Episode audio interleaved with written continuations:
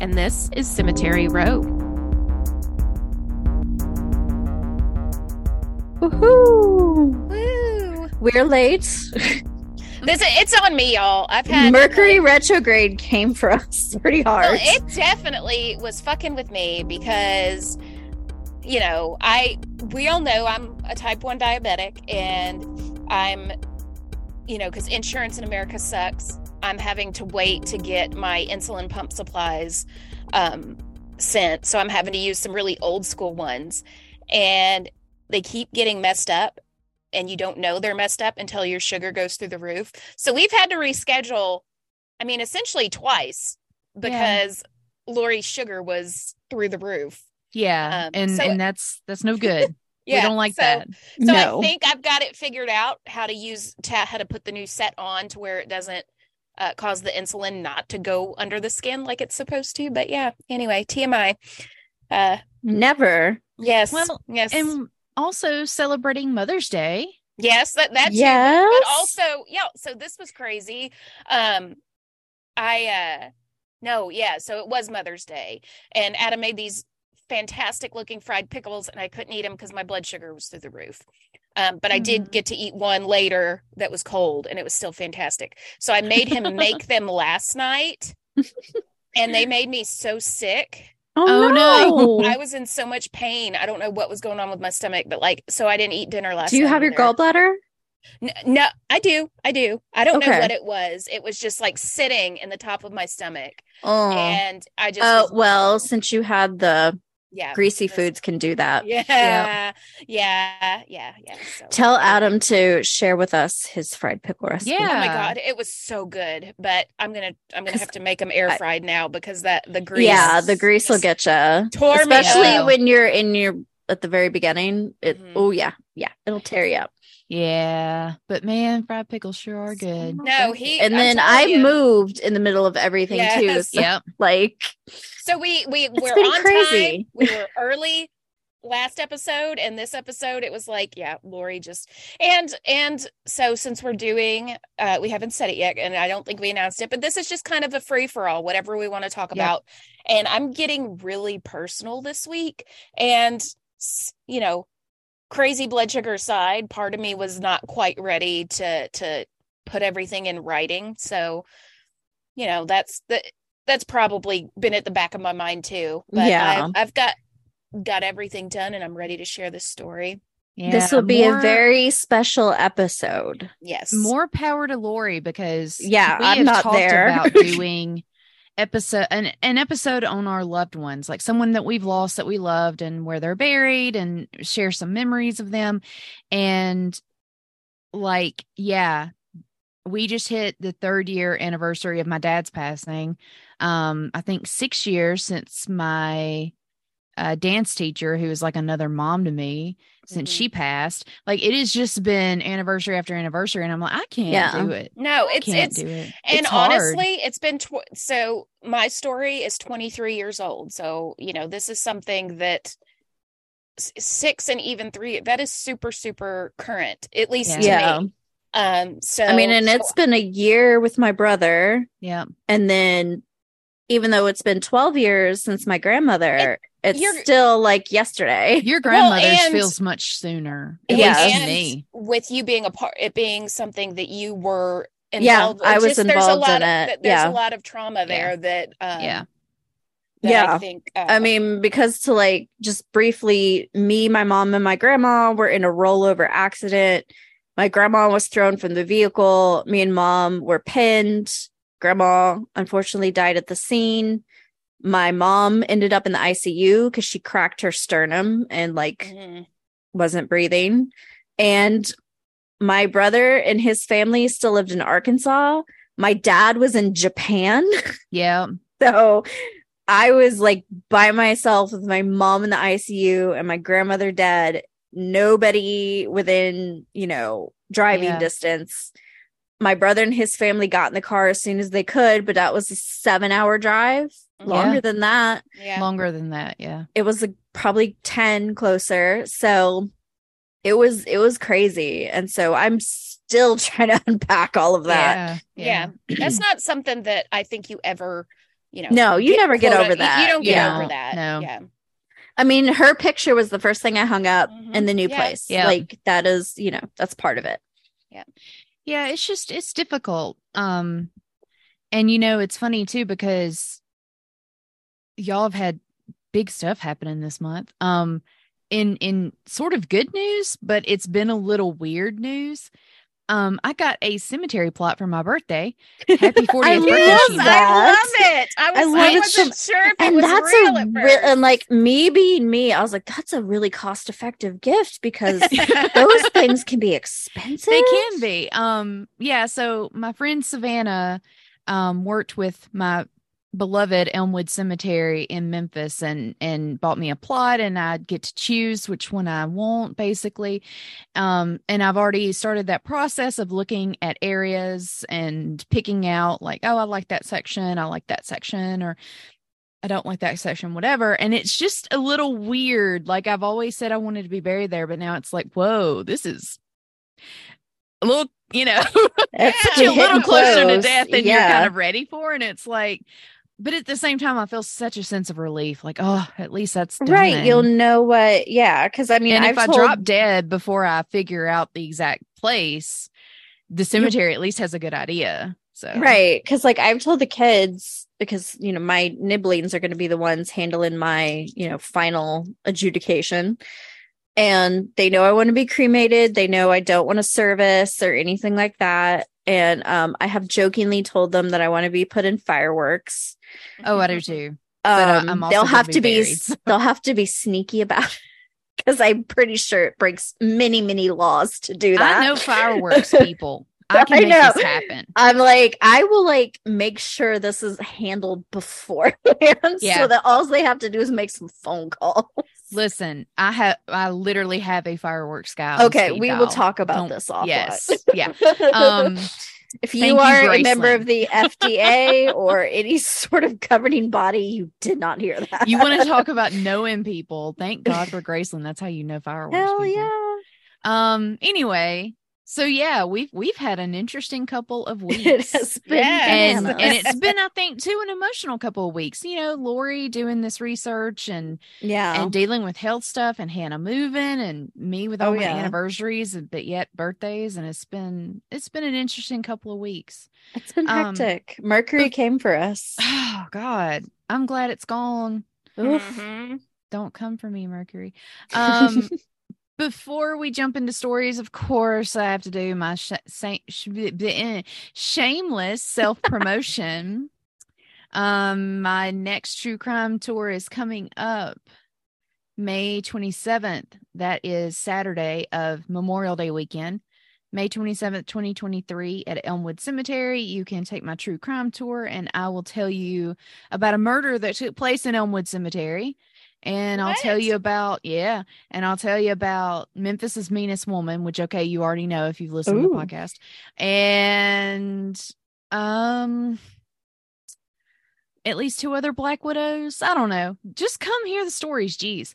And then if you want to take a ghost tour with me, I'm your regular Monday night ghost tour guide for downtown Memphis um, for Backbeat Tours. So if you want to book a ghost tour with me, choose a Monday night because I will likely be your guide. Um, you can get your tickets at the Backbeat Tours website. And then for the next two weeks, the 23rd and the 30th of May, um, I will be your Tuesday night guide as well. I'm doing Mondays and Tuesdays for the next two weeks. So, but other than that, if you just do Mondays, you'll probably get me. Um, anyway, so come see me. That's all. Um, anyway, this week is a grab bag. It's going to get Yup. heavy toward the end. Mhm. Um, we are going to let uh, Luhu um, emotionally devastate us, but I don't know what Hannah has planned, but Hannah has something planned for us. Okay. So kick us yeah off. Yeah. So i Spider take my grab bags seriously and so we have we have these are just not long enough for their own you know episodes so we're just going to have them all together Cool. all right first one is one of my favorite things ever and i want to see them in person at some point and that is the hanging coffins of Sagada Yes. So these are in Sagada in the Philippines. Um, I first found out about them from one of my favorites, and I've mentioned it before, Destination Truth. Um, where they went and like mountain climbed amongst these coffins and did like EVPs and shit. And it's fucking hilarious and I love it. Um, so a lot of my information is coming from Atlas Obscura, which is a great website that you should definitely check Mhm. out because it's one of my favorite things. Um, so here's kind of how this ritual goes. The elderly carve out their own coffins out of hollowed logs, which good for them. yeah. Um, if they're too weak or ill, their families prepare the coffins instead. Uh, the dead are placed inside the coffins, sometimes breaking their bones in order to fit them in. Ow. well, they're, dead. I guess. Yeah. I mean, the coffins are brought to a cave for burial, and instead of being placed in the ground, the coffins are hung either inside the cave or on the face of the cliff. So that means I've seen the ones that are on the face of the cliff. Yeah. That means there's a whole fucking cave filled with like dangling coffins, and Here I am it. I need to see it. yeah. And they are uh, near the coffins of their other ancestors. So you've already got hanging ones up there. They just pluck them back on there.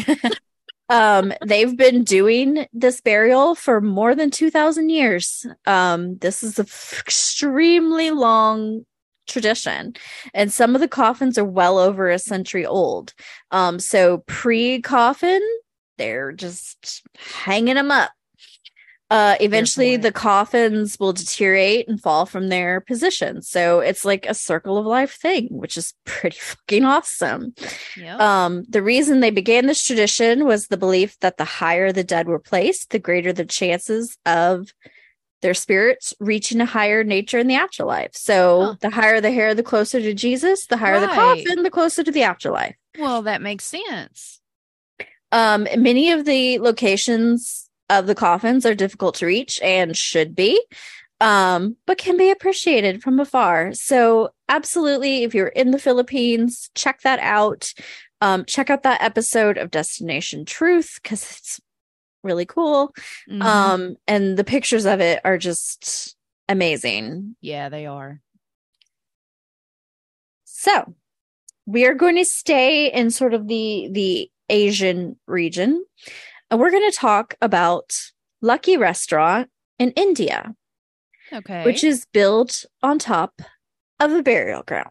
Of Of course, it course is. it so Lucky Restaurant in forgive me my Southeast Asian friends, a name I cannot pronounce. Uh, Ahmedabad.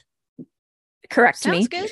We're gonna go with it. You Mhm. can please let me know the correct pronunciation. We should have called Rima. Rima, Yeah. pronounce this? Um, is known for its popular menu, spacious seating, and exposed gravestones and burial sarcophagi. The tables are set up around. Oh my God, when do. I go? we I've need never to go heard of this place, so bad. But I have to go. When lucky owner Krishnan Kutty was faced with the fact that the land he was about to open his new restaurant on was in fact a cemetery, he decided to capitalize on his dilemma. No poltergeist for him. He was mm. not doing any you move the gray stones, but not the body. He's like adjust, adapt, overcome. Instead of paving them over or disinterring them, Kutty built his restaurant around them, making the burial plots the main attraction. Steel bars have been erected around the graves so no one will mess with them. But other than that small protection, the dead are your dinner companions. That's how No. you don't get haunted. Exactly. 100%. That is how you don't get haunted. Good for you, Krishnan Kutty. yes. No one is even sure who the graves belong to, but the prevailing theory is that they belong to Muslim followers of a 16th century Sufi saint. Hmm, huh. The displayed graves in the restaurant are not meant to be disrespectful or overtly morbid either. In fact, Kutty claims that eating in the presence of the dead is good luck. Um, or at least it has been for him as his business has flourished. This Oh, is wow. like, I mean, this is like in Mexican culture for Day of the Dead, where you would, you know, you Yeah. bring food and picnic offerings to your loved ones. And during the Victorian era, when they picnicked in cemeteries, I mean, so eating around the dead is not as weird as, you know, we would I've like to think it times. I've gotten And- delivery DoorDash Right? to Well- the cemetery. And you'll love So, this. Okay. Each morning, the graves are cleaned and fresh flowers are placed near them out of respect. Yes, that's so sweet. And um, the coffins are actually green stone. So they're painted. I don't think they're like a naturally green stone. It does look like Mhm. they are like painted or maybe they were dyed concrete or something like that. Um, are scattered on the restaurant in a seemingly random pattern, and customers navigate their way to their tables among the dead. The Lucky's name might seem ironic considering how many dead people are buried there, but if their business is any indicator, the name fits perfectly. I love it. That's such Oh, a that's really wonderful And cool. it is really to remember people. Oh yeah, and it's actually a really pretty restaurant. Um, and the gravestones they're small, but the the shade of green that they are, it's really pretty. I would straight up eat next to gravestones. I don't have any problem with yeah, it. I don't like I said, I've when I'm out there cleaning stones and I get hungry, yes, I've ordered Uber Eats and all that out there.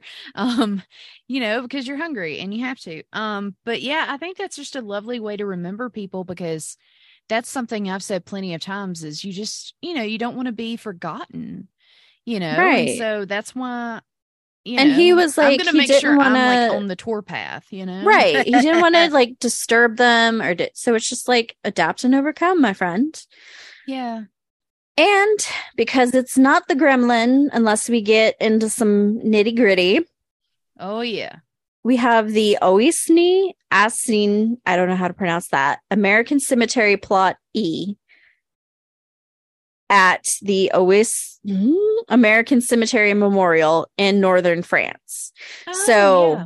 this cemetery is where a lot of the people who died in Normandy Mhm. were buried. Um, and so remember back in the day, you if you lost your loved one in war, their body did not come back. Right. Um, so and I remember the last time we were at Elmwood, Sheena, there's a lot of people who were like, he's, you know, here's a stone, he's actually in France, but yeah, you a know, lot of cenotaphs are in Right. For that reason. A lot of them Right. are from the war. So it's really with like Vietnam and Korea and stuff that we actually got the remains of our soldiers back on their home soil.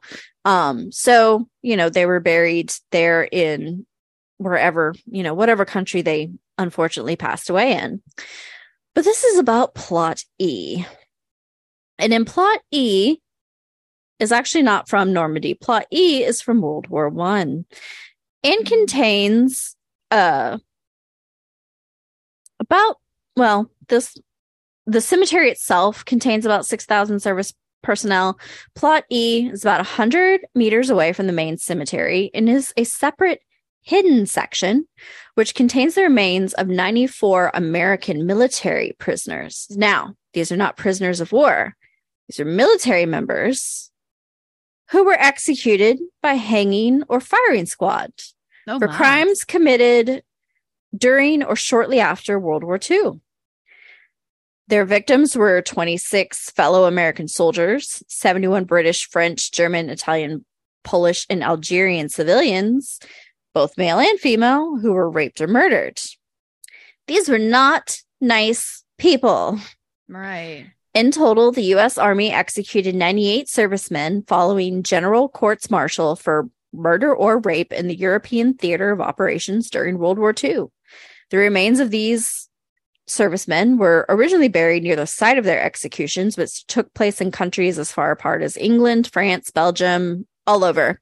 And in 1949, they were reinterred in Plot E, a private section specifically built to hold what the Graves registration refers to as the dishonored dead. Wow. Per standard practice, they had all been dishonorably discharged from the U.S. Army the day before their executions. Access is difficult and visitors are not encouraged. Though the section is maintained by cemetery caretakers, which who periodically mow the lawn, trim the hedges.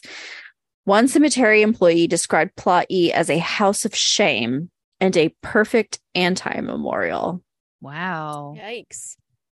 like we talk about how like you know gravestones are meant to like you know memorialize us and this is like we are going to actively forget your ass. Right. Yeah. Well, I you mean, if they were terrible people, Yeah. I mean, so long as they really did what they, Right. And I will say, in like, you know, in the fog of war, you tend to get some leeway in the shit that you do, right? right. But if you're raping and murdering, at, at no point in the normal engagement of war should you be raping anybody. No. like that is a No. definite no no. Um, you know, and if you're murdering and raping your way through Europe, oh, okay, maybe you get shot. I don't know what to tell you. Um, no U.S. flag is permitted to fly over the section, Wow. and the numbered graves lie with their backs turned to the main cemetery on the other side of the road. Even Jeez. in death, they cannot look at their other like service members. Dang, that's cold. Yeah. they were But I'm not here for it.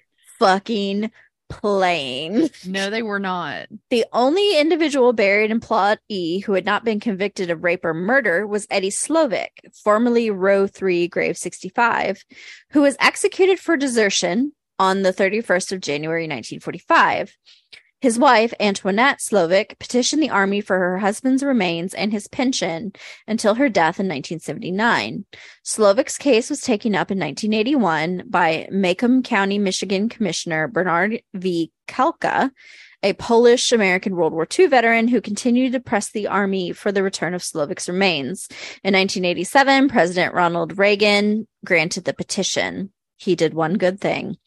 Um, in response, Kalka raised $5,000 to pay for the exhumation and reinterment at Detroit's Woodmere Cemetery, where he was buried next to his wife. Hmm. Um, so, you know, desertion, I don't think gets you as much as, you know, a rapist and murderer. Right. Uh, and Emmett Till's father, Lewis Till, is among the interred convicts. But he didn't. He was innocent, wasn't he? I don't know, but like I've heard he that is story. there. I've heard that it was. I think it. I think that there is some that he might have been. You know, not. Hang on, we're gonna do a real quick because I don't want to say something wrong, especially about this. I want to say that's we've talked about this at some point, right? This came up in one episode. I can't in the early stages. We were I talking. can't remember, but I know I've heard about. Okay, so after enlisting in the United States Army following trial for domestic violence against Mamie, um, so this was back in the day where you could go to jail or you can go into the military. right, Um, he chose to go to the military. He was court-martialed on two counts of rape and one count of murder in Italy. He was found guilty and executed by hanging at Pisa. He was the circumstances of Lewis Till's death remained unknown to his family until they were revealed after a highly controversial acquittal. Um, and it says Till's guilt would be called into question many years later via an analysis by John Edgar Wideman. So I might have to cover Lewis Till someday. So that is um it seems like I remember hearing it in the terms of like people were saying that Emmett was guilty because, well, look at what his daddy did, right. you know, and I was like, not fair for one, Yeah. whether or not he did it, not fair, but two, like, I always. I remember reading something at some point that made me think he was innocent, but that because he was a black guy and like in the vicinity of where this took Right, exactly. But I could be wrong. Maybe he did. I truly do not know. Right. So in 2016, notable African American novelist and essayist John Edgar Wideman explored the circumstances leading to and including the military conviction of Lewis Till. Um, he examines the trial record and compares it to the trial of Emmett Emmett's killers, calling it a farce, and expresses the belief that the leak of Mr. Till's military records. Okay, so demonize Emmett Till by saying his daddy was a rapist. Yeah. Um, Wideman expresses the viewpoint that Lewis Till may have been punished for the crime of being black rather than committing any real crimes, citing the disproportionate punishment of African American soldiers for rape, as well as laws in the United States that defined all sexual encounters between African American men and white women as rape. He might have had a consensual encounter with a white woman, and under military law at the time, that would have been considered rape. right. Wideman's analysis of Till's murder trial alleged one of its witnesses insisted the killer was a white person before recanting their statement. And in Till's rape trial, both victims said they were assaulted in darkness and could not identify their attackers, declining to label Till or his co-defendant as suspects. Wideman believed their execution due to these inconsistencies was racially motivated. Ollie Gordon, one of Emmett Till's cousins, was recorded visiting Lewis Till's grave in France for the final episode of the ABC documentary Let the World See. Referencing Wideman's analysis of Till's murder and rape trials, she said he's laying in less than an honorable area for a crime that we're still not sure he committed. Hmm. Yeah. So, I mean, I think if the other guy got reinterred for desertion, I think there's a very good argument that he should also be reinterred back home. Well, I I I don't think I remember the part about the domestic violence charge. Yeah. Um that is concerning. I Mhm. don't I don't give a lot of doubt or or whatever to people domestic abusers. Right. But I I don't I also don't know the circumstances of that either. Um as we know a lot of black men in this country have been um falsely for- yeah. Yeah. and looking at like the because they do have the race of the um people who were who are interred at this plot e and a lot of them are black men right um right. so you know and I this I'm was not- back before the you know army was desegregated so Yeah, and and and there's there there could very well have been plenty of people who were doing bad and deserved to be there. I'm just saying, right you know. exactly no absolutely You so know, you know what I'm i wasn't say. there i was not there Same. but um they definitely uh weren't fucking around when it Yeah, comes to this apparently part of the cemetery and anyone who did do what they alleged deserves to be there Yeah, as as I I'm mean, if you're concerned. guilty, you bye. know bye so ending on that wonderfully heartwarming note You should have started with that one and I know. the, the lucky restaurant I know. man. but that just wouldn't be my style would that's true. That wouldn't be full Hannah. Well, good job, Hannah. Those were those were cool. Those were good grab bags. I hey, Yeah. I take my grab bag seriously. Heck yeah. Um, well, my grab bag is very much a a, a grabby thing because I don't know why I said it like that. Uh what are we talking about now? I don't know. Um, so let me just start this story by saying I know nothing about wrestling. I don't really want to know a whole lot about wrestling. Um, having immersed we will be coming back to wrestling. it we will be point, coming back to wrestlers at some point. Having sort of immersed myself in watching a bunch of documentaries and reading a bunch of stuff on it, it has been entertaining. So I give it that. Um, you know, but I'm probably going to sound really ignorant on the topic of wrestling in this story. I apologize in advance, but I'm mostly trying to get at the heart of this guy. And thank you to my mother for finding this guy on an episode of Mysteries of the Abandoned. You want to talk about some Discovery Plus television lately? She's getting into the bowels of Discovery Plus. Yeah. Yes. Well, and that was because you were watching. What were you watching? You said it was Destin Destination Truth. Yes. Yeah, yeah. Anyway, Mama ran across this on TV one day, and she's like, "You need to cover this guy. He sounds interesting." And I was like, "Okay." Um. Anyway, picture it. I'm getting to my story now. Picture it. Memphis, Tennessee, the latter half of the 20th century. Wrestling in Memphis is huge. Oh It's yes. still it still is. Memphis wrestling on Saturday mornings. My childhood. Look, there's Yep. a whole there's a whole season of that show Young Rock that's filming or they In filmed Memphis. in Memphis. The Yeah. girl I used to work with was an extra in one of the episodes. Awesome. Yeah, I've I've known several places in town where they were like, "Oh, we're shut down for filming stuff Mhm. like that." Um, so yeah, it's it's still big, but it was really big during those years. Wrestling shows sold out Ellis Auditorium in Memphis, and then later the Mid South Coliseum. That's what the Mysteries of the Abandoned episode was really about. Was about the Mid South Coliseum, which that's a story in and of itself that I'm not touching with a ten foot pole. Yes, Just know that it is our Coliseum, and it story. is it is uh it is closed and it is in disrepair, and I'm just not even going to get into it. Anyway, uh, WMC TV Action News 5 uh, Mhm. aired a live local wrestling show every Saturday morning. And again, that was huge. Local wrestlers became celebrities, and Memphis became a town where young wrestlers, young in the you know, 80s and yeah. 90s, like The Rock, The Undertaker, and Sting, um, and many others launched their careers. Books have been written and documentaries have been made about Memphis wrestling. It's a big deal. But today, Jerry the King here- Lawler. yeah as i was telling mama one of my favorite billboards in memphis uh has a picture of him and it says something like product of shelby county schools or something like that I don't know if you want to brag about that. His That's what I said too. fireworks commercials were my fucking Yeah. favorite. Um but today we are here to talk about a heel with a heart of gold Ooh. a memphis wrestling legend who fought against the good guys inside the ring and fought jim crow laws outside of the ring oh yeah. Awesome. This is the story of Sputnik Monroe, the best name ever.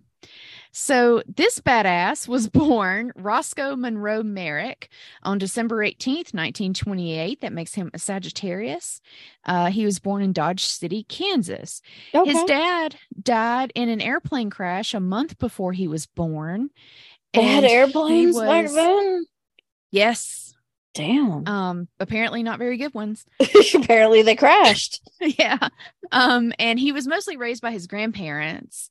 Um, his mother later remarried a man whose last name was Brumbaugh, so he adopted Roscoe, and then his legal name became Roscoe Monroe Brumbaugh. Um, and then Roscoe had a brother named Gary, who and his nickname was Jet. Um, nicknames are big in this story. um, so Roscoe served in the Navy in World War II, and when the Navy was over, he found when the Navy was over, when the war was over. I, I wasn't going to correct you. I was like, No, My dad can to. tell you the Navy's still very much going on. Y'all need to correct me because sometimes I listen back to the show and I hear where I I did my dyslexia yeah, messes up my words and I'm like, dang it. But y'all know what I mean. absolutely. So when the war was over, he found a job wrestling at carnivals. Um the the fun thing about carnivals is really it's not about wrestling like the art or the technique of wrestling. At carnivals it's about putting on a show. And of Oh, course yeah. it's all rigged and you are you're not learning really how to be a wrestler so much as you're learning how to be a showman, how to put on a good show, how to talk the talk, do the big flashy moves. He was very fl- funny and flamboyant, so he became really popular. He used the stage name at the time, Rock Monroe. Some of his other ring names include Elvis Rock Monroe and Pretty Boy Roke, which is one of my favorites. I love it when they call themselves Mhm. Pretty Boy I do Yes. too. and they look like a human sausage. Yeah, he, thi- this guy does. Um, I'm about to get into what he looks like in a second. Um, his character was a heel, which in wrestling's ling- lingo means he was the villain. So Yeah. he's always fighting the bad guy or the baby face wrestlers or whatever. The I learned a lot. I, I learned a lot of lingo from some of these documentaries and stuff. Um, so basically, he was supposed to fight the bad guy. He was supposed to be the villain. Fight the He good supposed to- guy. Yeah. Yes, sorry. See, It's thank okay. you. Ah, I listen. My Ritalin was hours ago. Um, he was supposed to fight the good guys. He was supposed to get the crowd riled up and angry, so he would do lots of trash talking. And one of his big sayings was, and and the crowd loved to boo him when he was arrogant and said stuff like this. He said, "It's hard to be humble when you're 235 pounds of twisted steel and sex appeal with a body that women love and men fear." Like I. I'm putting that on my stuff. dating profile. that is going on my Tinder. It's gold. It's gold. I love that kind of trash talking. Well, The Rock, like early in his career, you know, before he's like everybody's BFF, Yeah. he he had some heel like qualities where Yeah. you know he would come out on stage and just like trash whatever town he was Yeah. in, and Yeah. I mean that was just his shtick. So I love Yeah. a good heel. Yeah, and and this guy was a classic heel. Um, he also described himself as a diamond ring and Cadillac man. So he liked the fancy stuff and he would so he wore his Oh, diamond rings and all this. Pimpin' ain't easy. Exactly. Now he he looks like this Italian mobster who would like the big silent bouncer who would like kill you for the mob balls or something. That's what he looks like when I see pictures of him. Big guy, six two. Like I said, he said he was 235 pounds. And that's Um, really big for that time He's period. he's a big guy. He's I mean, when they say barrel chested, I mean he's just a big chunk of a man. But what was really famous was his hairstyle. He had black hair and he had a streak of white dyed in the front. oh, Now, he said he got hit in the head with a wooden chair and when the splinters were removed, his hair grew back white. Sure. Maybe that's true. Maybe Sure. he dyed it. Maybe it's Maybelline. I don't know. I'll give it to him. Sure, Jan. Sure, Yeah, Jan. sure, Sure. Jan. Um, but I I love that story, so I thought I would include it. But um, but yeah, so he was known for that very distinctive hairstyle, and uh, teenage kids would dye their hair like that and try to emulate Love it, which I thought was adorable. So wrestling, like a lot of entertainment um, in the 20th century, traveled in circuits across the country. So wrestlers would take their shows from one town to the next, doing these tours. And eventually, um, he joined the Southern Wrestling Circuit and began traveling throughout the South. And he landed in Memphis for a while. That's remember the dude who faked his own death that I covered? Yes. He he did the same thing. Yeah. Mm-hmm. Um, so yeah, so Sputnik or well, Roscoe Rock, as he was known at the time, was the bad guy. He would fight Billy Wicks, who was the good guy, a babyface. And they were like the main draw in Memphis. So everyone would go to see these two guys battle it out.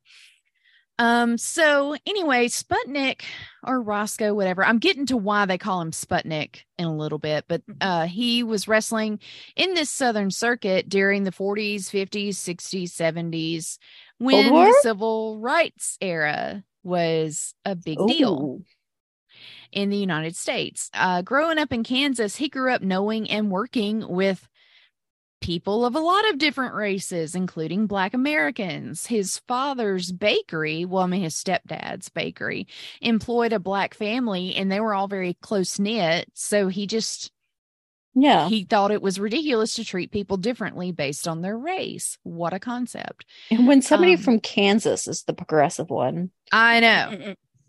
Um, so as he continued to make a name for himself in wrestling, he was determined to do what he what he basically could do to help black wrestling fans. And really everything kind of started as far as that goes in 1957. He was driving through Mississippi to a wrestling show in Oh, Mobile, God. Alabama God bless. when he started getting tired. And at some point he so he was a white guy. He's a white guy. Okay. Yes. And he was driving, uh, he came across a black hitchhiker, and his name has been lost to history. I can't find that guy's name to save my life. But he runs up on this black hitchhiker at a gas station and he's like, Hey, I'll give you like 20 bucks to drive me to my next show. Just let me sleep for a little while. And the guy's like, Yeah, great. Love that idea.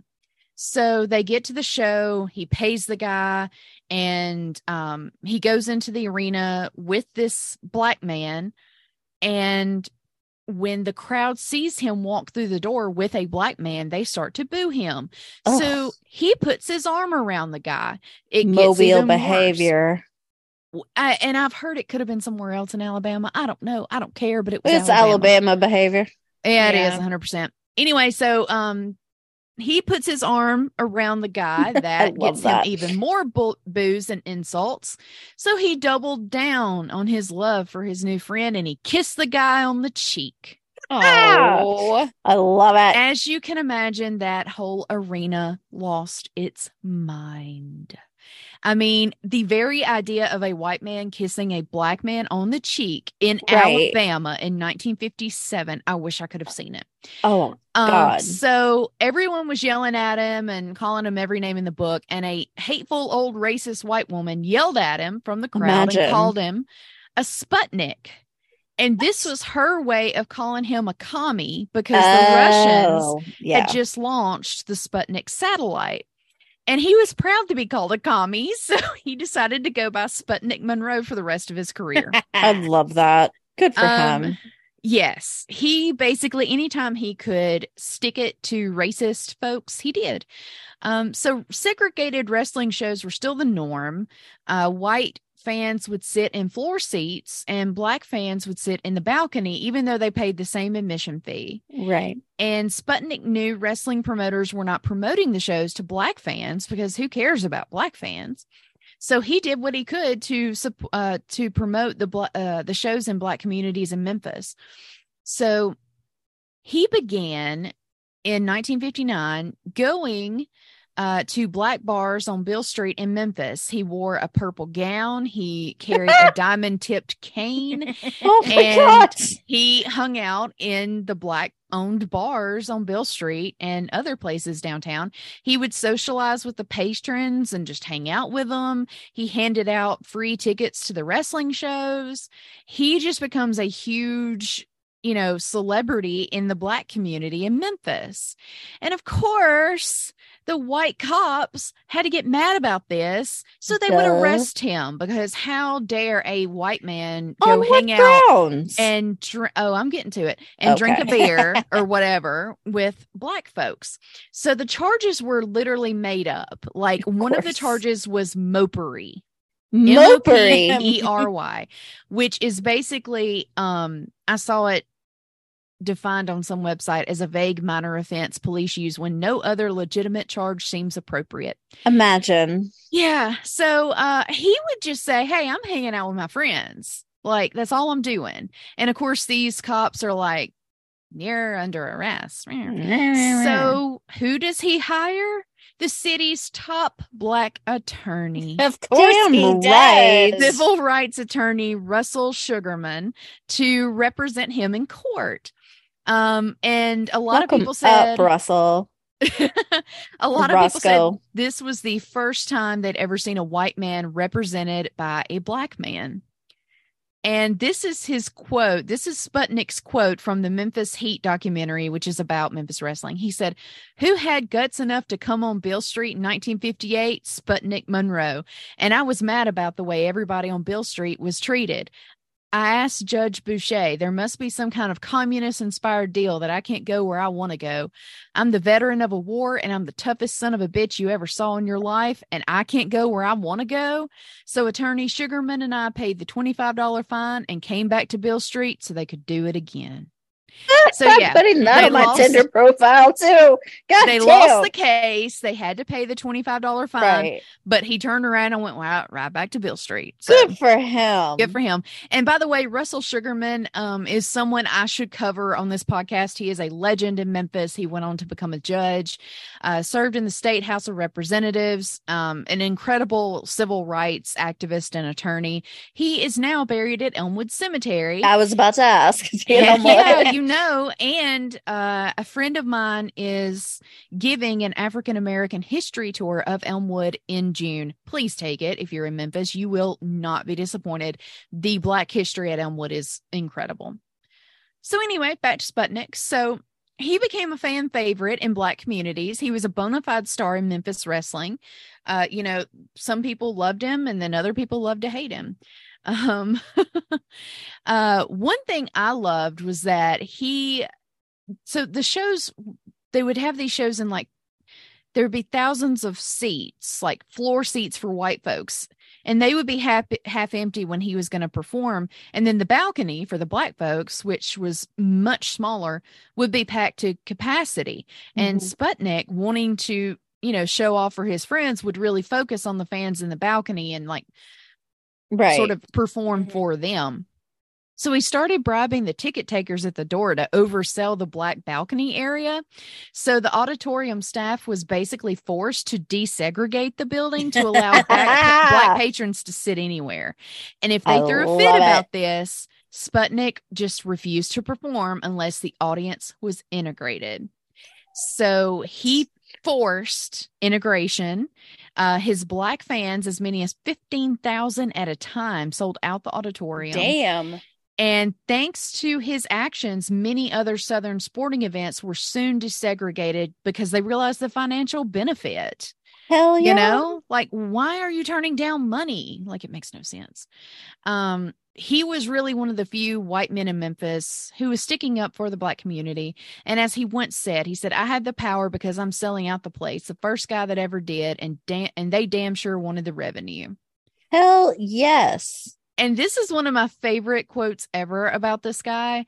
So, a friend of his and the manager of his fan club, John Doherty, uh, said, "This is a direct quote. When he when he came to Memphis, they were averaging 300 people a night at wrestling shows. By the time he started wrestling, 7,000 people were coming out to see him.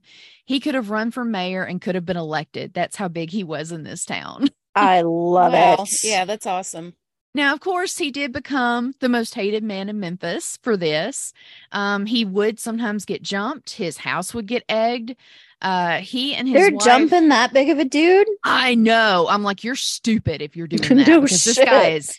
You're just asking for it. Yeah, basically. I think they did enough to scare him, but right. It took a lot to scare him. Um, he was married in, during this time and he had two kids, and his wife actually changed their kid's last name to her maiden name to try to keep them safe because they were getting threats. Smart. Yeah. But he kept doing what he was doing and he kept brace basically uh breaking all of these box office records. Um, in 59, they set an indoor arena record in Memphis that stood for more than 30 years with more than 13,749 in attendance. And think about it 1959 for the next 30 years, that's beating out Yeah. Elvis numbers. Mm-hmm. Now, this is another one of my favorite parts of this story. Uh, this guy just cracks me up left, right, and center. So, in the 1970s, he met Norvell Austin, a black wrestler, and they teamed up. Norvell dyed his hair white in the front so they would match, which I just think is adorable. They were one of the first Hilarious. mixed race tag teams, and they were both heels. They would hint that Norvell was Sputnik's son Oh. and they would pour black paint on their white opponents. oh. Sputnik Sputnik would yell black is beautiful and Norvell would yell white is wonderful and this became their catchphrase. Oh my is god, that's hilarious. that makes my life. Um now eventually Norvell decided to move on and become a solo wrestler, solo wrestler. He's still alive and he's 72 from everything I saw online. Good which- for him. Good for him. Go Norvell. Hell yes. yeah. Um, and then there was a, a great interview with Jimmy Kimball, who was a black wrestler. His uh, ring name was King Cobra, which is a great Ooh. name. He was from Memphis. He said um, Sputnik helped him out in his wrestling career and gave him advice and encouragement. And I just thought that was really nice. You know, this was a Yeah. guy who wasn't just Developing doing, younger talent. Yeah. yeah, and really trying to help black wrestlers get their due. I thought that was nice. And by the time the Mid South Coliseum was built and opened in 1964, it was the first integrated sports arena in the area. Hell yeah. Sputnik Monroe retired from wrestling in 1975. He did wrestle one last match in 1988. He continued to make appearances at wrestling reunions and conventions. He held a lot of titles during his career, and I have a lot of them listed, but honestly, they mean nothing to me, but I'm sure they mean something to someone.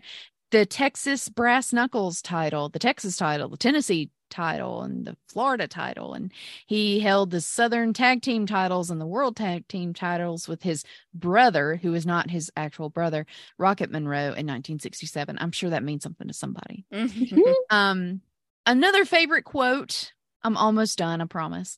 No, I Um, love it. His friend John Doherty, who I mentioned earlier, who was over his fan club, he has this memory of Sputnik. He said, We were walking down Beale Street and a teenage black kid came up to us and said, Sputnik Monroe. Sputnik answered, You weren't even born when I was here. The kid said, My mom's family has a picture of you on the wall. He said they had a picture of John Kennedy, Martin Luther King, Sputnik Monroe, and Jesus Christ. I. Makes my life. I Now, I will love say it. this to talk briefly about his personal life. He was married to a woman named Carrie Bell. She went by Midge. Uh, she was. She sounds like a character in her own right. She was You a have wrestler. to be to be married to wrestlers. Yeah, you do. They were only married for 10 years, but I I don't either way. She was a wrestler herself. She was a Oh. hunter. She was a wrestling promoter. She was a rodeo clown and a business owner. I'm God like, damn. bitch, go get it. Um, now she recently died. She died two years ago in 2021 at the age of 84.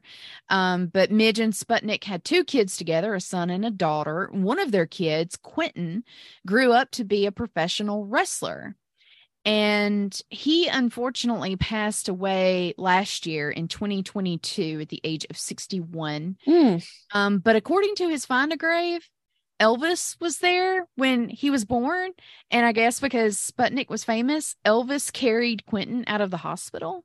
Okay. And it makes right. sense. Like the timeline works because Elvis would have just gotten back from Germany that spring and Quentin was born in September. So I'm like, okay.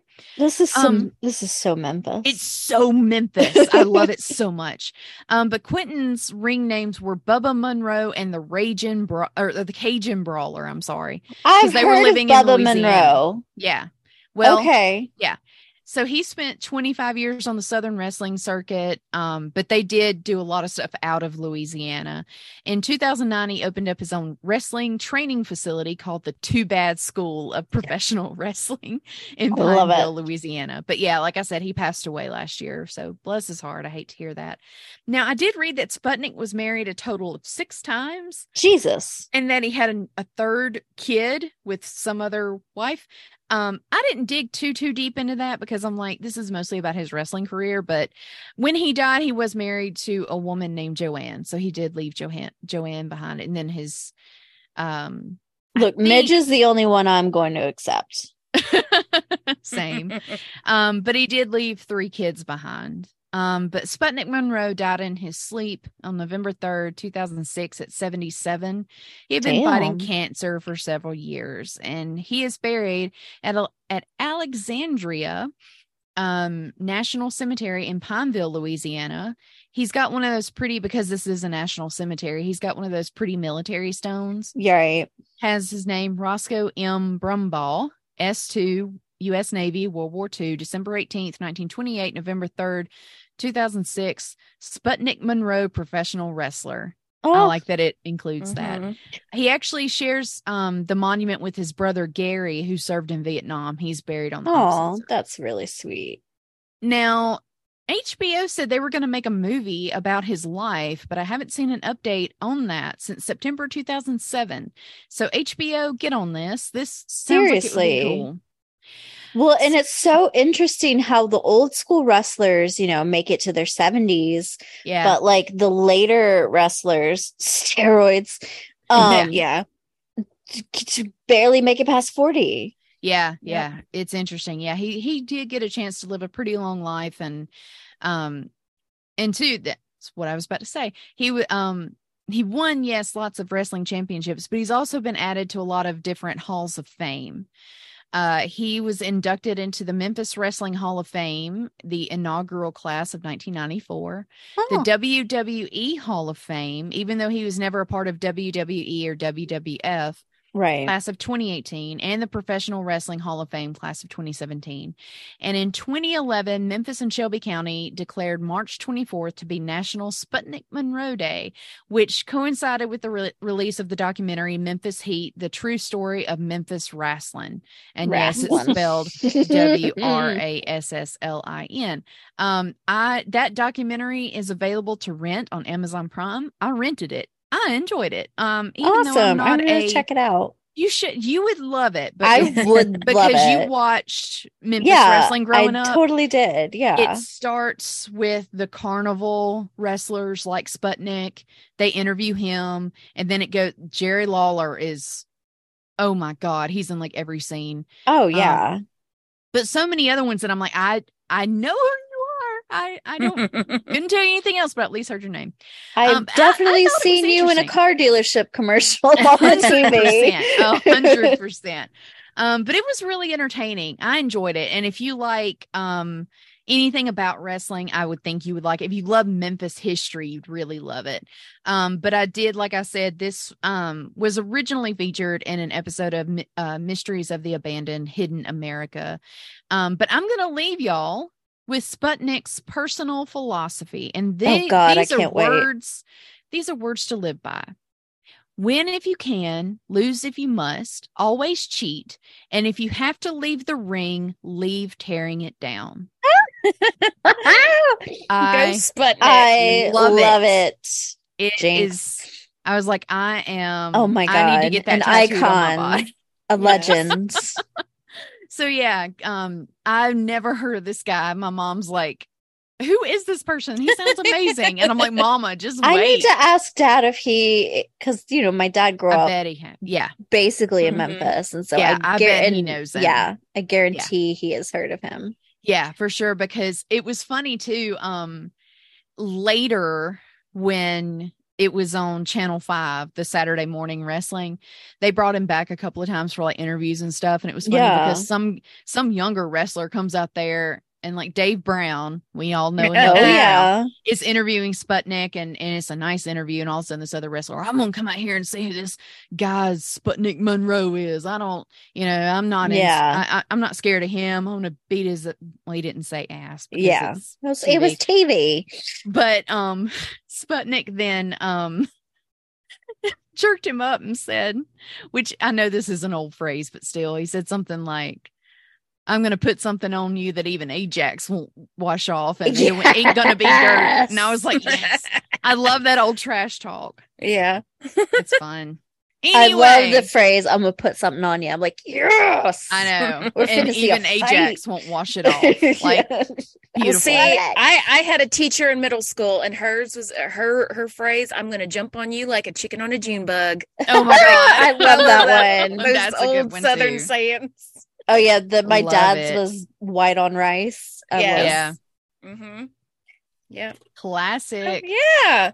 All love right, That was fun. That was Yeah. so Memphis. Oh god. Yeah, okay. Definitely. Yeah. All right, Let, Lori. let's get ready. All Get the tissues. All right. So so as I said earlier, this one's this one's deeply personal. So um it is probably my favorite headstone. Um and not just because it's personal. It's just a fantastic, gorgeous, gorgeous headstone. And I'll get into that later.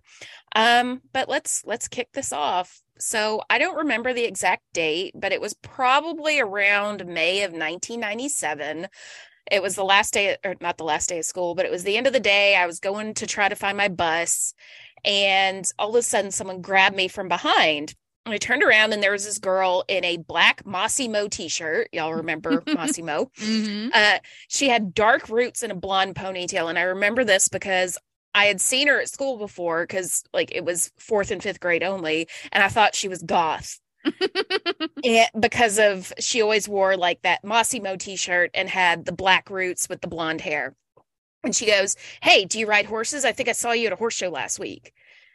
And like i was like yeah um and she just kind of looked at me and goes oh i ride too and took off. And i was like okay that's that's strange. And that was the start of a friendship that was very short but you know 23 years later is still a very meaningful part of my life. Um so this is uh my who I still consider my best friend the story of Shannon Smith um we became instant best friends within a week of meeting. She spent the night at my house and we spent the entire weekend riding horses. Aw. she was she was like me. This is the first time i'd ever really had a friend that was into horses. Um, the school i went to before we moved to mississippi i was made fun of a lot for being the weird horse girl and then having curly hair didn't help and i was still the weird horse girl uh, in mississippi. I mean my wardrobe in fifth grade was ridiculous. It was horse t-shirts every day. Aw. so so to find somebody who was just as obsessed with horses as me that was in the same grade it was just like wow I'm not such an oddball. Um so she and her her mom and her brother lived uh, they had a small house on the same property as her grandparents and she and her grandfather ronald had this barn full of horses and her main horse was named tara and i actually would go on to name a horse tara after after hers um, and she eventually shifts her focus to a horse that was then called Princess.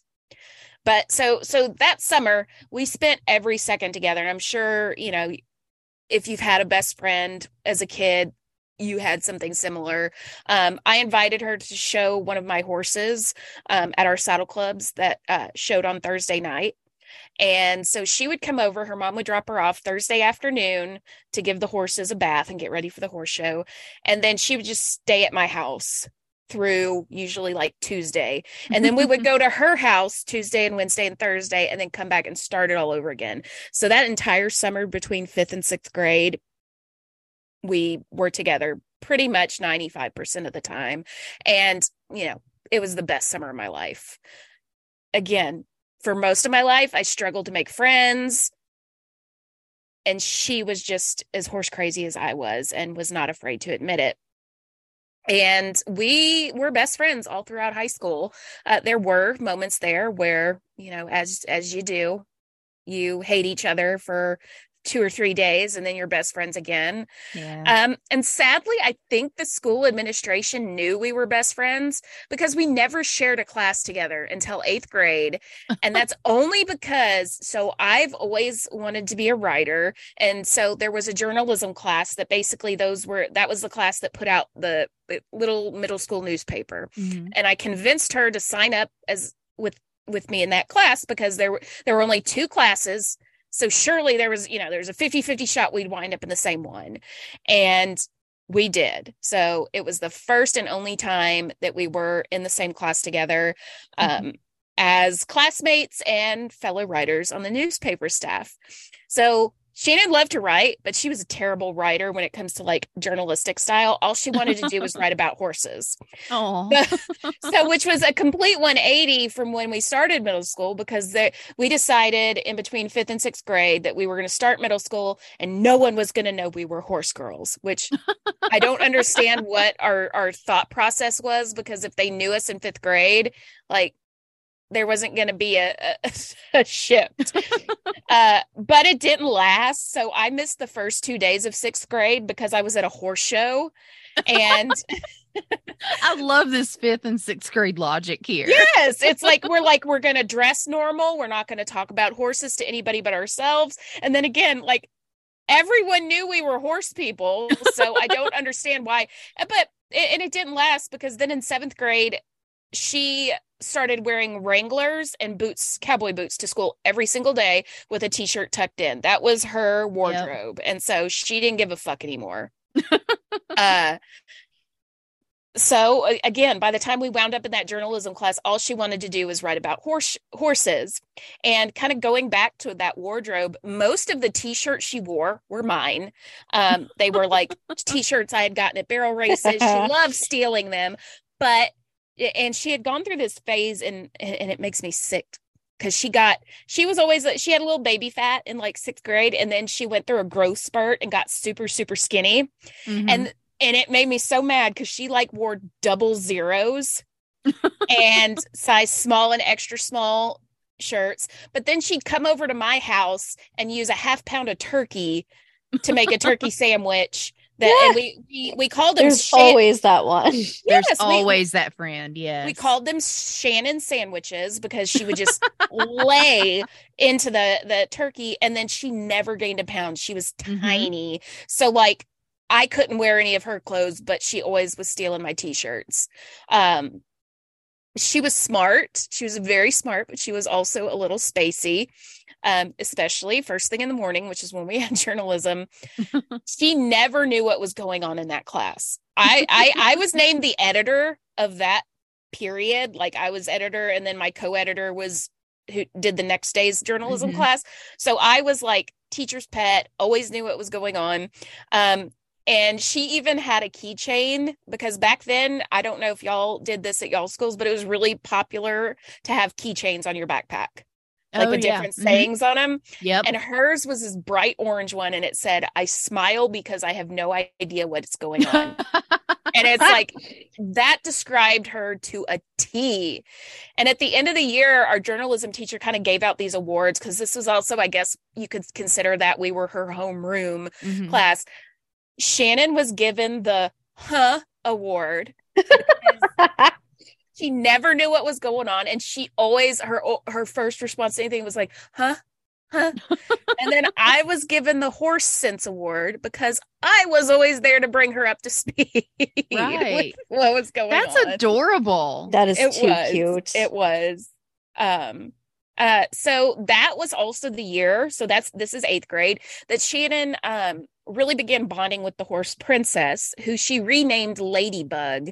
Um, you know, she rode and and played with her horses, but she never really found her niche like what she mm-hmm. wanted to do you know that that summer she showed with me she was riding my horse.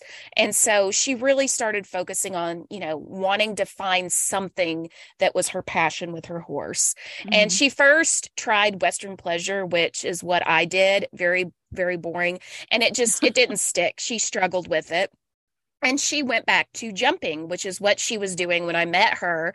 And that is just where she landed. Her horse excelled at it. It was something she loved.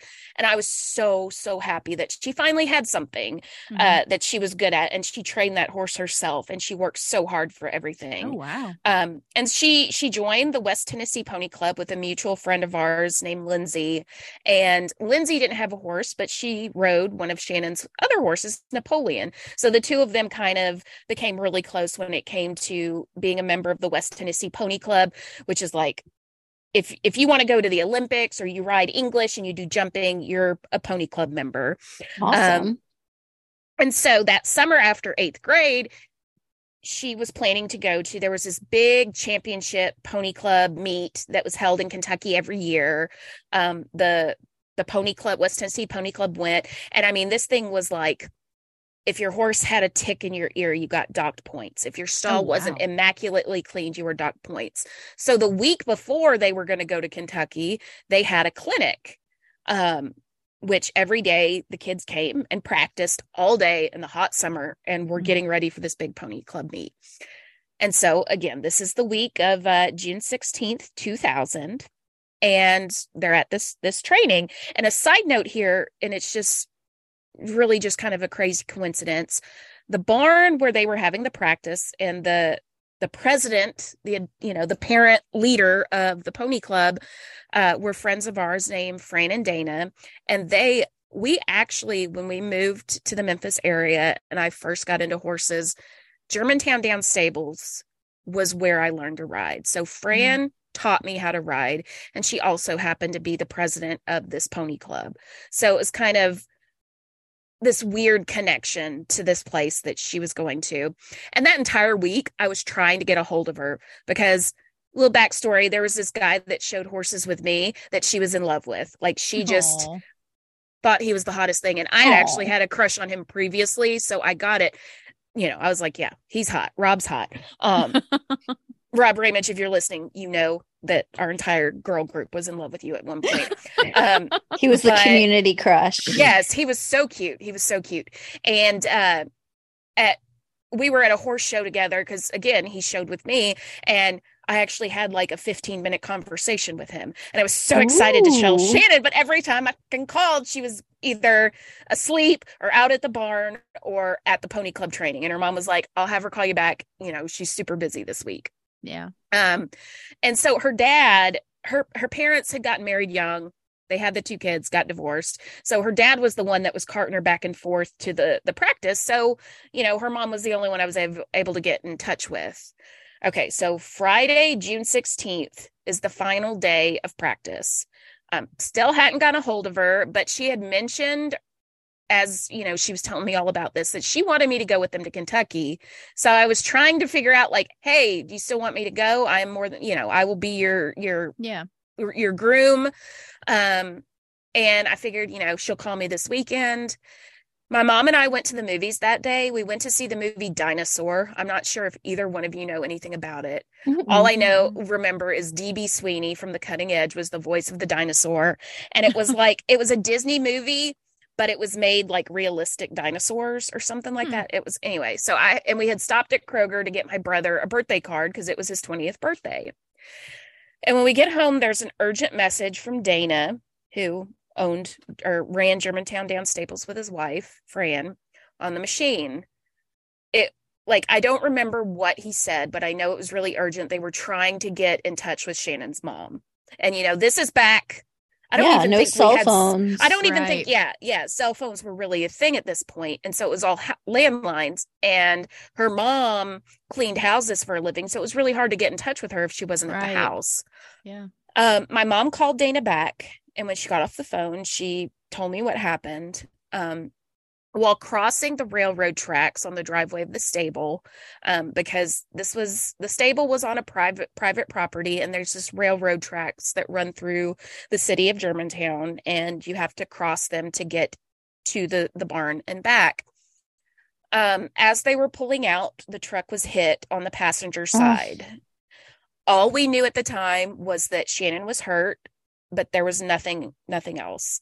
Um, so mom began calling everybody she knew in the medical field. We had a friend that was able, who was a nurse, who called up at the med, which is, you know, our trauma center in Memphis, to try to find out if anybody could tell her anything.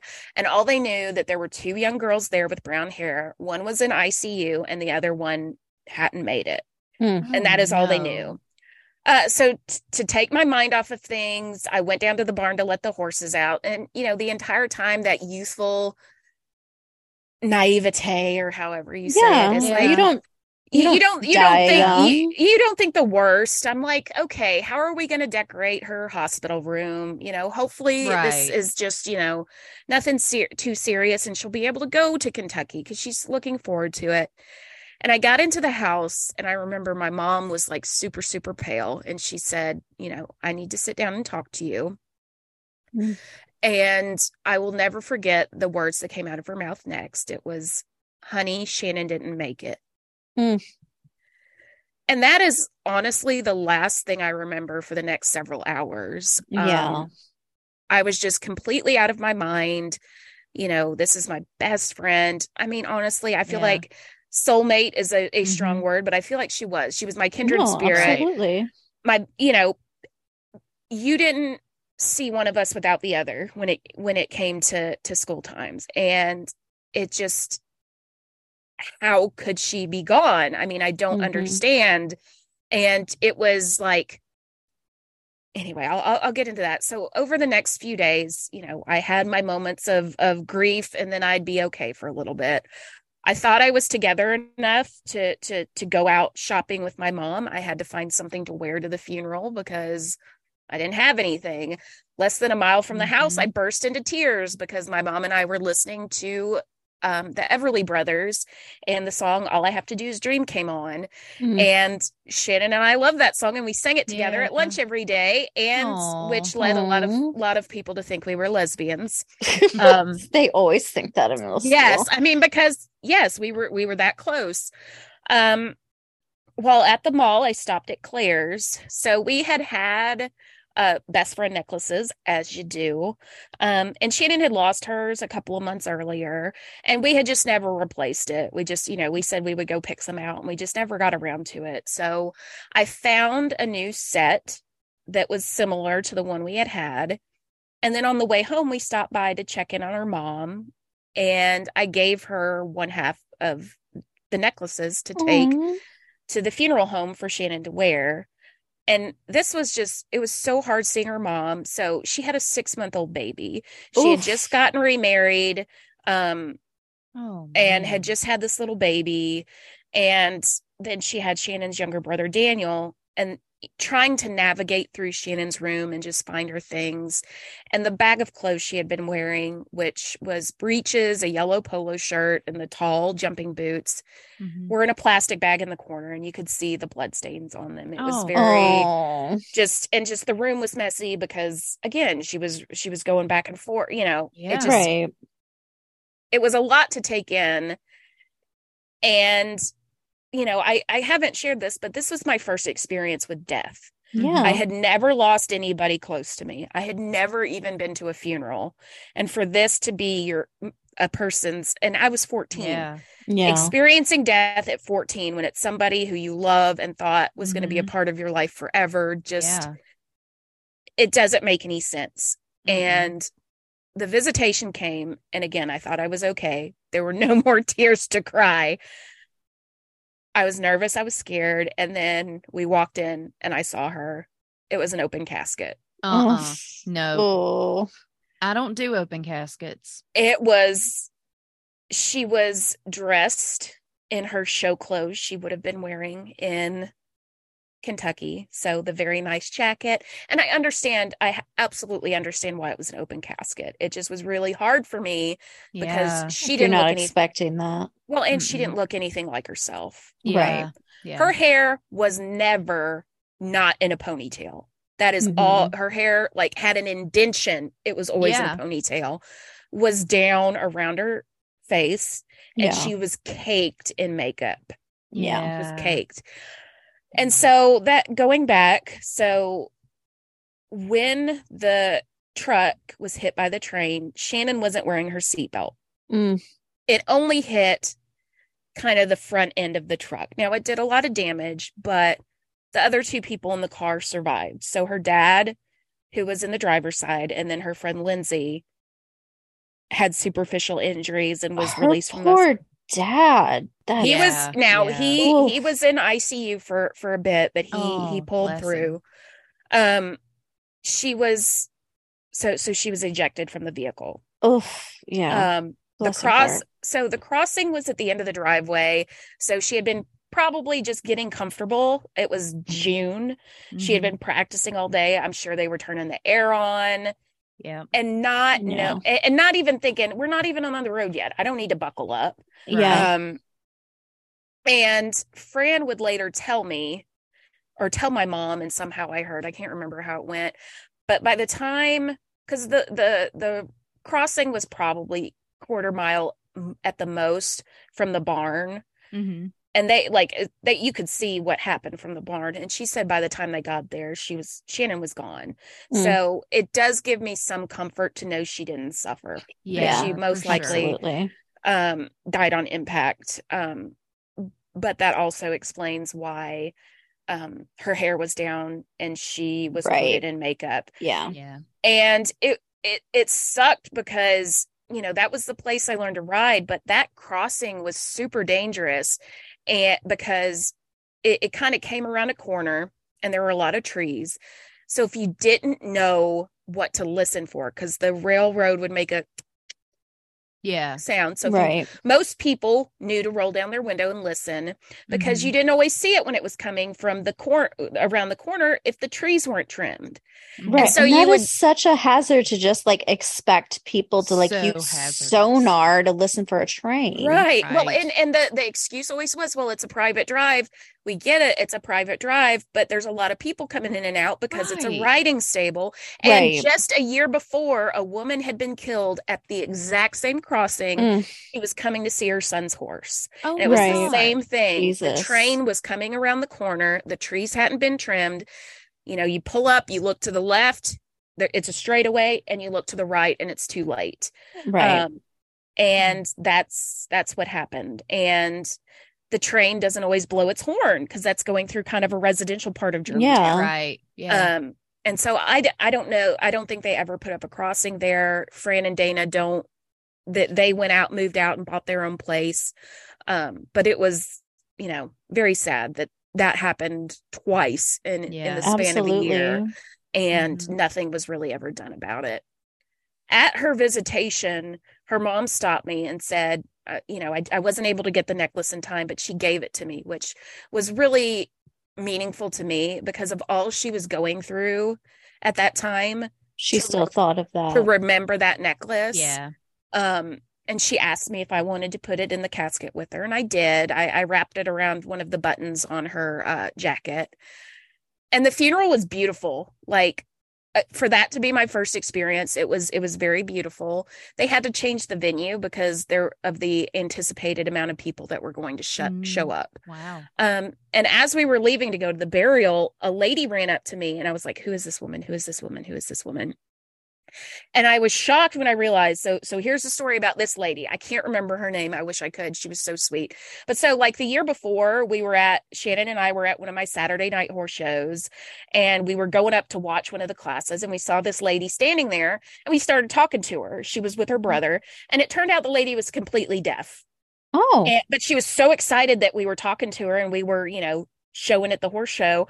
So she got out her na- notepad and we just talked to each other through the notes. She would ask me questions and she was just so sweet, so vivacious. And um, we I think we gave each other I think Shannon and I gave her our address. I I don't really remember. I gave her a ribbon that I had won that night. Just, you know, it's kind of, hey, here, take this. I'm so glad Yeah. you got to come to this horse show. She wrote me, she came to this funeral like over a year after meeting us and wrote me the most beautiful note and had made a little um cross with yellow ribbon. And she gave me one and then put the other one in Shannon's casket Oh, which again that open casket a lot of people were leaving her notes and just yeah. I, I I get it. Um so she gave me a hug and left and I I haven't seen or heard from her since but that was just so sweet that That 'cause she- her name was Yeah. Shannon Smith. I mean, that is a super common name. And for her to see the article and connect that that was the Shannon she had met with me was just just so sweet. Um, and and so I kept that cross. I have a uh, a scrapbook uh, that I kept that has all of the pictures. And I kept newspaper clippings, which I know is kind of morbid, but you know whatever. No, I mean, it's, and No, and I I have so. every note Shannon ever wrote me. Oh, Um, and I may try That's to sweet. I may try to scan one so you can see like her horrible handwriting and just like her picture that she drew me.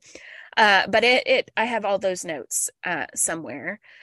Uh, Shannon was buried in Bethel Cemetery next to her uncle Justin, who sadly had been killed when he was eight years old Mm. after after he was hit by a car while riding his dirt bike in Oh, Man. bless. Um, and I remember they had a pond at the back of their property, and Shannon and I went swimming in it once because you're not going to get bit by a snake or get E. coli swimming Yeah. in a nasty pond when you're 13. Um, and she actually told me to be careful because her, her grandfather had thrown the uh, dirt bike in the pond, and Ooh. he went down Mm. far enough you could you could feel it. Um, and since then, her her grandfather passed away in 2008, and he is buried right next to her. I actually went out there today to get the pictures of her headstone. Um, so it's sweet that she was buried next to her grandpa because Mhm. they really they were the two that shared the love of horses. Mm. Um, and I sent y'all the pictures early today, but again, this is uh, you know of every headstone I've seen, this just taking out of context. This is somebody I know and I love. Just it's gorgeous and Mhm. beautifully Yeah, done. it is. Um, is. It's lovely. So the front of the stone has a small picture of Shannon sitting on Ladybug bareback, and I'm including that um, in our pictures for this week, um, as well as her dates. She was born September 3rd, 1986. Side note, for half of our friendship, she thought she was born September 1st, 1985. So she always thought she was older than me. And when she was picking up a prescription once for herself, we realized that she was born September 3rd of 86. and you were both Virgos. Good Yes. lord. so and I was older than her because Yeah. she, you know, she was always the older one. And then June sixteenth, two thousand. Mm. Below that is an etching, I guess, or like an artist rendering made from a picture. excuse me, of Shannon. That like I rem- I know the exact picture they took it from because it was when her mom got married to her stepdad. And then there's Jesus behind her with his arms open as if he's like welcoming her to heaven. There's a rainbow behind him. And then something I had forgotten about that I noticed today is there is a drawing taken from a picture of Shannon and Ladybug jumping over the rainbow. Mhm. No. And this picture was actually it's so ta- pretty. it was actually taken the day she died. Oh. There was a photographer there and all she ever wanted was a great picture of Ladybug jumping and it is just Yeah. she's picture perfect position. Shannon looks good, and it just it's bittersweet that that picture was the Mhm. it was the last picture Yeah. taken, and it's the one she always wanted. And then there's a banner below the etching that reads "Shannon rides forever," no. Yeah. and on the back is what really just the first time I saw this because it was a couple of years before they were able to get this the money together to put this headstone up. Back of the headstone features a poem Shannon wrote when we were in eighth grade called Enchanting Dreams. It reads, I often have dreamt a, dreamt a dream, a dream of beautiful horses that fly. I only dream them if I think about them before I sleep. I have wondered why I'm always tired when I awake. It's because I stay up riding all night long in my dreams. So if my boots are dirty when I put them on, I know I've been riding all night long. Aww, I love that so much. that's sweet. So sweet. And again, I love that so much. all she ever this was like I think she wrote this for her poetry unit for English because Mhm. again, if she was going to write something, it was going to be about horses. yeah, I love it. and It's so sweet. below that are the words inspired by lady ladybug and then below that it says written by shannon smith but it is her handwriting like they Aw. took it from like one of her papers or something and it is her signature and then next to that is a picture of one of her horse drawings because bless her heart she was not the artist but she always drew horses and it is pulled directly from something she drew. There is that etching of a horse. And it's just the most detailed powerful monument. It's black. I don't know what it's made out of but it's just it's gorgeous. And when i again i stopped at the cemetery today to get pictures. I haven't been there in quite some time. Um and it stands tall over Mhm. all of these these monuments and it's right off the road. So anytime i drive past i see it and I, I think about it so again it's going to be 23 years june 16th since, since shannon died and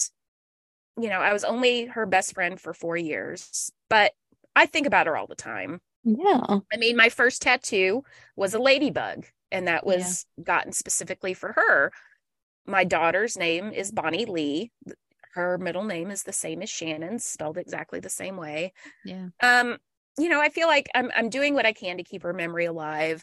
Mhm. I stay in touch with her brother. He just had his first child uh, six Aw. months ago, and he is like an aerospace engineer for NASA. He's Oh, brilliant geez. um you know i i'm friends with her mom on facebook but she's not like i, I feel like she maybe is a lurker and i hope she's a lurker because i don't Right. have any so, so she sees you know that um you know i still every year on the anniversary i'll post something on facebook and Mhm. it's just you know a- and, as i told y'all earlier today nobody i guess was admin on her find a grave page yeah, and I had Yeah. scanned in all these pictures because uh gather round children pictures from the 2000s aren't digital.